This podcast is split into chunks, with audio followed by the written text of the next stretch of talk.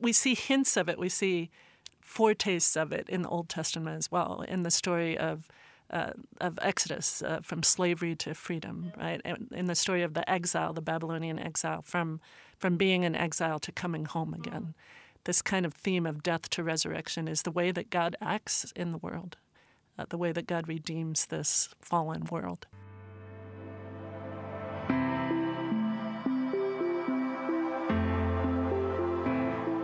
Welcome to the Enter the Bible podcast, where you can get answers or at least reflections on everything you wanted to know about the Bible but were afraid to ask. I'm Katie Langston. And I'm Kathryn Schifferdecker. And the question that we're addressing today is what is the story of the Bible? So this is a big question. That is a big question. Because I, I thought we just went through all these episodes telling everyone that there's not just like one big story, but there's a bunch of books in this library. So there is, there, yes, it, lots of books in the library. It's a conversation. There's there's disagreement. There's argument. There's also common themes, but it, and I will say that not all uh, scholars would say that there is a story, right? Mm. An overarching story. Some would take um, take exception to that, uh, the kind of postmodern folks. right. But I, I would argue, and certainly the church has understood over this millennia, that there is an overarching story of uh, creation, of uh, fall, mm-hmm. sin, mm-hmm. Uh, of election, mm-hmm. and of redemption. Um, and and there and that and that that is not that that that story is part of individual books and that that story is part of uh, is included in individual books say mm. the the gospel of mark or matthew luke and john uh, but that it is also part of the whole book uh, the whole library right from genesis to revelation mm that there is this overarching story, again, of creation, sin or fall, uh, election, and redemption. Mm. Um, so, so where do we see that? Well, obviously, creation, we see that in Genesis. Uh, we see that also in the Gospel of John. Here's another part, uh, another place where that conversation continues, right? So Genesis says, in the beginning, God created the heavens and the earth. Or perhaps in the beginning, when God created the heavens and the earth, the earth was void uh, and, and the Spirit of God hovered over the waters. Hmm. Whereas the Gospel of John, echoing that first um, verse of the Bible, says, In the beginning was the Word, the Logos in Greek. And the Word was with God, and the Word was God. He was in the beginning with God. All things came into being through him, and without him, not one thing came into being. So there's there's these echoes hmm. right uh, within the Old Testament itself between Old Testament and New Testament. Uh, these these overarching themes of creation, of of sin, uh, of God choosing, of election, uh, and of redemption.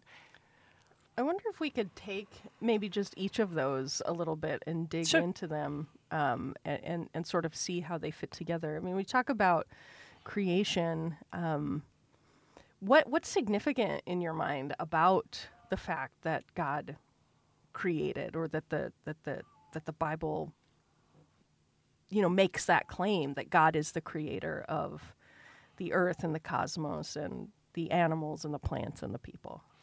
Well, uh, it's it's hugely significant because um, because the creation accounts uh, and and not just the creation accounts in Genesis, but other texts that deal with creation, um, talk about creation as good, hmm. right? Uh, over and over again in Genesis 1, God saw that it was good. Yeah. Right? Uh, and uh, and there's there's uh, uh when I teach uh, Old Testament introduction, I often ask my students to consider the question: Does matter matter? Hmm. And by matter, I mean um, physical things, bodies and soil and air and water. Does matter matter? Does matter matter to God? And therefore, does it matter to us? And the, and the overwhelming biblical response is yes, of course, matter matters to God. Uh, we see this in all the kind of classic Christian and Jewish doctrines. Um, we see it in creation that God creates the world. God creates physical matter and calls it good. And God cares about it so much that God uh, gives human beings uh, responsibility to tend uh, and to keep and to guard uh, the earth, right? Mm-hmm. Um, and we see it in um, uh, in the the doctrine of uh, the Christian doctrine of the incarnation, yeah. right? That God cares about matter so much that God becomes flesh, yeah, right, to to live with us, and we see it in the doctrine of the resurrection that God. Uh, that that that bodies matter, right? Right. That death is real, uh, and that death is defeated in the resurrection, and it's not some kind of uh, concept of the soul living on, you know, released from the prison of the body. Right no, Christians talk about uh, Orthodox Christianity believes in the resurrection of the body. We say that in the Apostles' Creed, right? So, so bodies matter, um, and and because God, uh, because God is the creator of bodies and of soil and of land and of animals, and because of that, it, uh, it matters to God. God cares for it and calls us to care for it as well. That feels really significant in a world in which, and you know, I say this as uh, as a digital strategist by trade, but a world that increasingly takes place, let's say, online. Yeah. Uh, that, you know, it, it feels like it's really important to remember that that the earth and and, the, and our bodies and creation itself um, are really important, and we can't just sort of disconnect ourselves from our bodies, which I think, right, it, or from the creation or from the planet, right? Like you kind of see that, yeah, you know, right, right, a lot, and you know, um, and even in some expressions of of faith that seem to imagine that in the future heaven everything will be taken care of so it doesn't matter so much what happens here and now right. Right. But instead, this this this idea of creation and God calling it good and God joining it and God blessing it and God asking us to take care of it and all of these things, you know, remind us that what's here right now, what's present, what's happening, what's real, what's tangible, yeah, is something that God wants us to pay attention to. Yeah. I'll say just one more thing about that. That, that you've said it well. That there was an early Christian heresy that I think is still alive and well yeah. today, called Gnosticism. Uh-huh. That's that separated or tried to separate the, the, the physical from the spiritual. Yeah. And and there was a definite hierarchy there, right? Gnostics said, no, the spiritual is what's important, not the physical. And they even went so far, some of them at least, went so far as to say uh, the God of the Old Testament, who who was who is the creator, was the creator, was a was a evil god, right? That that this is a fallen. This is not just a fallen creation, but it wasn't good from the beginning. Hmm. Right, uh, that's uh, this is why it's a heresy. Right, so that so that the, the creator God is a is a demiurge uh, and is and is evil, huh. and so we should do our best to to just reject all that is physical and only hold to the spiritual. So. Wow this this is a heresy of the early church. I think in some sectors, in a different guise, it's still alive and well today. Yeah, I think I think that's kind of everywhere. Yeah, in a lot of ways, this sort of disconnection yeah. from from our bodies and from reality itself. Yeah, yeah, yeah, yeah. Of course, they weren't wrong to say that it was fallen. I mean, right. you look around True. things aren't always yeah. necessarily going so great. Yeah. Um, yeah. So to go to that that yeah. second um, theme that that permeates Scripture or the Bible, that's part of this overarching narrative, the yeah. the fall, right? So yeah. Christians have made a lot of uh, uh, have talked a lot, written a lot about that story in Genesis three. Uh, about the the eating from the and it wasn't an apple. It just says the fruit. Right? Oh, it wasn't an apple. No, no. Fake news. Yeah, right. So uh, Eve eating whatever it was, the fruit, and then Adam eating it, and then them being cast out of the garden. And some Christians take that very literally. Yeah. I, I don't happen to be one uh, of those, but I think it speaks truth in a way that is is just true to our experience, right? That we Paul speaks in uh, in the New Testament about wanting to do what is right, knowing what is right, and wanting to do it, but not being able to. Yes. Right. That I who who will save me from this body of sin? I do what I know I shouldn't do, and I don't do what I know I, I should. I know do. that I should eat my Brussels sprouts, but instead I eat the Twinkies. Twinkies and Yeah. the hot fudge sundaes that make me literally sick. Yes. Yes. so there's there's I think the fall hmm. Just describes our common human predicament, yeah. right? That that we do what we know we shouldn't do, and we don't do what we know we should do, Yeah. and there's there's something fallen about that. And I think even more fundamentally than that, that that we are the center of our own universe, right? Uh, and I think that's that's to go back to the digital world, right? Yeah. I think that's often exacerbated Yeah. by social media, right? Uh, uh, selfies, and I I, I know uh, I had a colleague once who had a daughter, like four, I think thirteen year old daughter, who had uh, I believe it was an Instagram account and had like four thousand followers, Wow. and she took that her mother said she took several selfies a day to post them. On, right, this is narcissism. Yeah, right. First of all, I wouldn't let my daughter uh, have that many followers. Anyway, I wouldn't let her have such an account, but we won't get into that. The point being, it's very easy to be very self focused. Yeah. And I think that's a natural human, human tendency. I think that's another um, aspect of the fall, or, or a way in which the story of the fall describes human propensities towards sin, towards self centeredness. So it, Martin Luther talked about sin as being curled in on yourself. Yeah. And I think that's that's really just a description of reality. Mm. So it's kind of like we've got this tension where God created the earth and called it good, and God made creation and made us and made life and called it good. But then at the same time, we have to acknowledge that a lot of things are super messed up, Yeah. That we're messed up, that even you know natural disasters happen senseless tragedies these sorts of things happen and there's pain and there's destruction and there's death Yeah. even though god made a good creation Yeah. and so then the question is like, well, what do you, you know, what happened? why Right. and and what what does God do about that? Well, Funny you should ask. funny you should have. well, then there's this concept of election. Yeah. Right? Or chosenness. Yeah. And we see it first in Scripture really explicitly in Genesis 12, Uh-huh. where Abraham, uh, or Abraham, he's called Abram then, his name gets changed later. Uh, Abram and Sarah are called uh, in Genesis 12 to go to a new land uh, and to, uh, to a land that God will show them. And God. Uh, God says three things, uh, or promises three things. One is, I'll give you this land. Uh, the second is I'll make you the, the father to Abraham of a great nation, right? You'll have many descendants.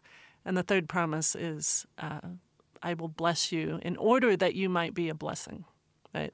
So out of all the people on earth, God chooses Abraham and Sarah uh, to for this special blessing. So this is what we call election, and then later on, that election is passed down to Isaac, and then to Jacob, uh, and then to all of Jacob's sons, the twelve, who are the ancestors of the twelve tribes of Israel. So uh, it's a difficult concept, and it's one that uh, strikes, I think, especially Americans or Westerners as um, unfair. Like, why in the world would God choose? Does God play favorites? Yeah. Does God like them better than us? Yeah. What is this about? Yeah. Yeah. So uh, I would I would say a few things, and and you add to it as well. I would say first of all, it's not necessarily a good thing to be chosen, or at least it's. Uh, I- I shouldn't say that. It's not an easy thing to be Sure. chosen. None of these people, Abraham, Isaac, Jacob, Sarah, Rebecca, Rachel, Leah, none of them none of them had an easy life. They had very difficult lives, right? Abraham is a wandering nomad.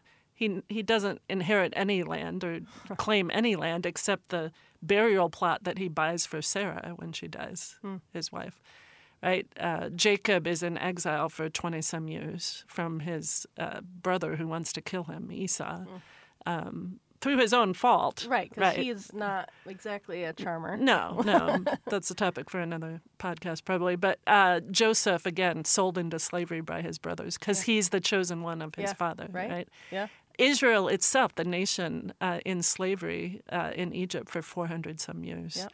Uh, and um, and then perpetually conquered perpetually by other yep empires. Yep. So this is not it's not an easy thing uh, to be the elect, uh, though. It is a desirable thing because you're in a special relationship with the God, the Creator God, with the with with the God who created the whole cosmos. So uh, in that way, of course, it's desirable, but it's not easy. Yeah. And the other thing I would I would uh, just emphasize really strongly is that that third part of that that promise to Abraham, that Abraham and Sarah and the, the, the nation descended from them is blessed not for their own sake and certainly not for anything that they did. Mm-hmm. In Deuteronomy 7, God says something like, It's not because you are a big nation that I chose you. It's not because you were, you know, anything special, basically, but it's because I loved you mm-hmm. that I chose you. Um, but they're not chosen for their own sake. They're not chosen because they deserved it. They're chosen in order to be a blessing. Mm. They're blessed in order to be a blessing to the whole world. Uh, and this is true later in Exodus as well, when the when the people uh, of Israel come out from slavery and they're at Mount Sinai, and God says, "Out of all the nations of the earth, I choose you to be a priestly kingdom and a holy nation." Well, what's a priest do? A priest is a mediator between God and humanity. So if Israel is a priestly nation, then surely they're to act in some way as a priest, as a as a as a prism through which the whole world gets to know God or comes to know God. Isaiah picks that up too, right? He, yeah. he says a, co- a couple of times in the prophet Isaiah, all the nations will stream to Mount Zion, which is where Jerusalem is, where where the temple is. All nations will come uh, to know God, to, to because they will come to know God and to worship God there. So blessed to be a blessing. Yeah, and, and within the election then of Israel are these promises of blessing not just for the nation of Israel and the Jews, but right. for the entire world. That that that that there will come a time, you know, the promises, especially a bit later in the Old Testament, where it's promised that God will pour out God's Spirit upon all, all people. people. Yep. Mm-hmm. Um, and it'll happen, and it will come through. It will come through the people of Israel. It will come right. through the Jewish people. And I think Christians, we forget that a lot. Yeah. we, we, we kind of skip over this election part, and we kind of forget that that that our status and our standing as the people of God are you know that we're we're we're we're brought into the covenants yes, that God made right, um, to right. Israel, the, the promises that God made to Israel to bless the entire earth. Yeah. Like that God didn't bypass or didn't like failed to fulfill those promises to the Jews, but fulfilled them through the people of Israel. Yeah. Which is kind of like where Jesus comes in. Right. Because then when we talk about uh, election, we, we talk about in the New Testament I, I, I, think about it as kind of a funnel or a, a double sided funnel, right? So uh-huh. you start with the creation of the world and you come down to this point of Abraham and Sarah, right? And the, yeah. and the people Israel. And then through the rest of the Old Testament and certainly into the New Testament, the funnel opens out again. Yeah. So that that blessing and that election, that chosenness, um, uh, is it's not just Israel. Then it includes then Gentiles. This is, of course, the great move in the New Testament, right. uh, both in the Gospels and the epistles, that the promises and the covenant uh, are not anymore just for Israel, but through Israel and through Jesus, um, the Messiah of Israel. Uh, now the Gentiles are included. So now we we are Christians are part of this election. Yeah. And but I want to say very very strongly that uh, this is not we don't replace Israel. Right. Right. That um, in, Romans in the book in the epistle to the Romans, Paul writes in chapters nine through eleven about this this dilemma. Right. He himself is a Jew, and he wonders why don't the Jews accept Jesus as Messiah, and and he wrestles with this and he agonizes about it and he says, you know, would that that I would be, con- you know, I, I would be condemned if my people would would be saved, right? But he he finally comes to the conclusion that the gifts and the calling of God are irrevocable. Right? God chose Israel. Israel is still chosen, but uh, and in some mysterious way, uh, the, the, the, they will also be saved. Right? Yeah. Israel, uh, and and that. Um, and that we have been grafted onto that. He uses the image of an olive tree. We are the we Gentiles are are the wild olive branches grafted into the the the the, the root of Israel. So we shouldn't boast. We should be humble. Yeah. Uh, because we we were uh, granted that uh, that privilege, but. But Israel itself is still uh, the chosen people of God, and that's important theologically because not not just to be inclusive or something like that. It's important theologically because it talks about God's faithfulness. Yep. Right? God does not turn his back on Israel. God is faithful to that covenant with Israel. Yeah. Yeah. Yeah. Finally, redemption. Right. Right? Which we we've started talking about as Yeah. we've been talking about Jesus and, and the ways in which Jesus then is the the means by which God both fulfills God's promises to Israel as well as to the rest of the world to, to open up those promises for all people. Yeah, yeah. And the the movement that I see here uh, that that is just key. Like if there's a there's a kind of old saying that that you all uh, that a preacher really only has one good sermon and and he or she just says the same sermon in different forms every time. If that's true, then my sermon is the sermon of death to resurrection. Right? That's the movement that I see in, in all of this. Uh, that that um, that God brings life out of death. Right? That uh, that death is real and death is painful, but and God brings life even uh, out of the, the worst of situations. So we see this obviously in the story in the Gospels of Jesus' death on the cross uh, and Jesus' resurrection on the third day. But we see hints of it. We see foretastes of it in the Old Testament as well, in the story of uh, of Exodus uh, from slavery to freedom, Yeah. right? And in the story of the exile, the Babylonian exile, from from being in exile to coming home again. This kind of theme of death to resurrection is the way that God acts in the world, uh, the way that God redeems this fallen world. And the, and the Bible as a whole tells that story. Yeah, the Bible as a whole starts at the beginning and and and then shows us that you know death and our brokenness and our sin and our despair and our shame and our sorrow don't have the last word. Thank you so much for listening to today's episode of the Enter the Bible podcast. And you can get high quality courses, commentaries, resources, videos, reflections, and much more at the newly relaunched Enter the Bible website at enterthebible.org. Thanks for joining us.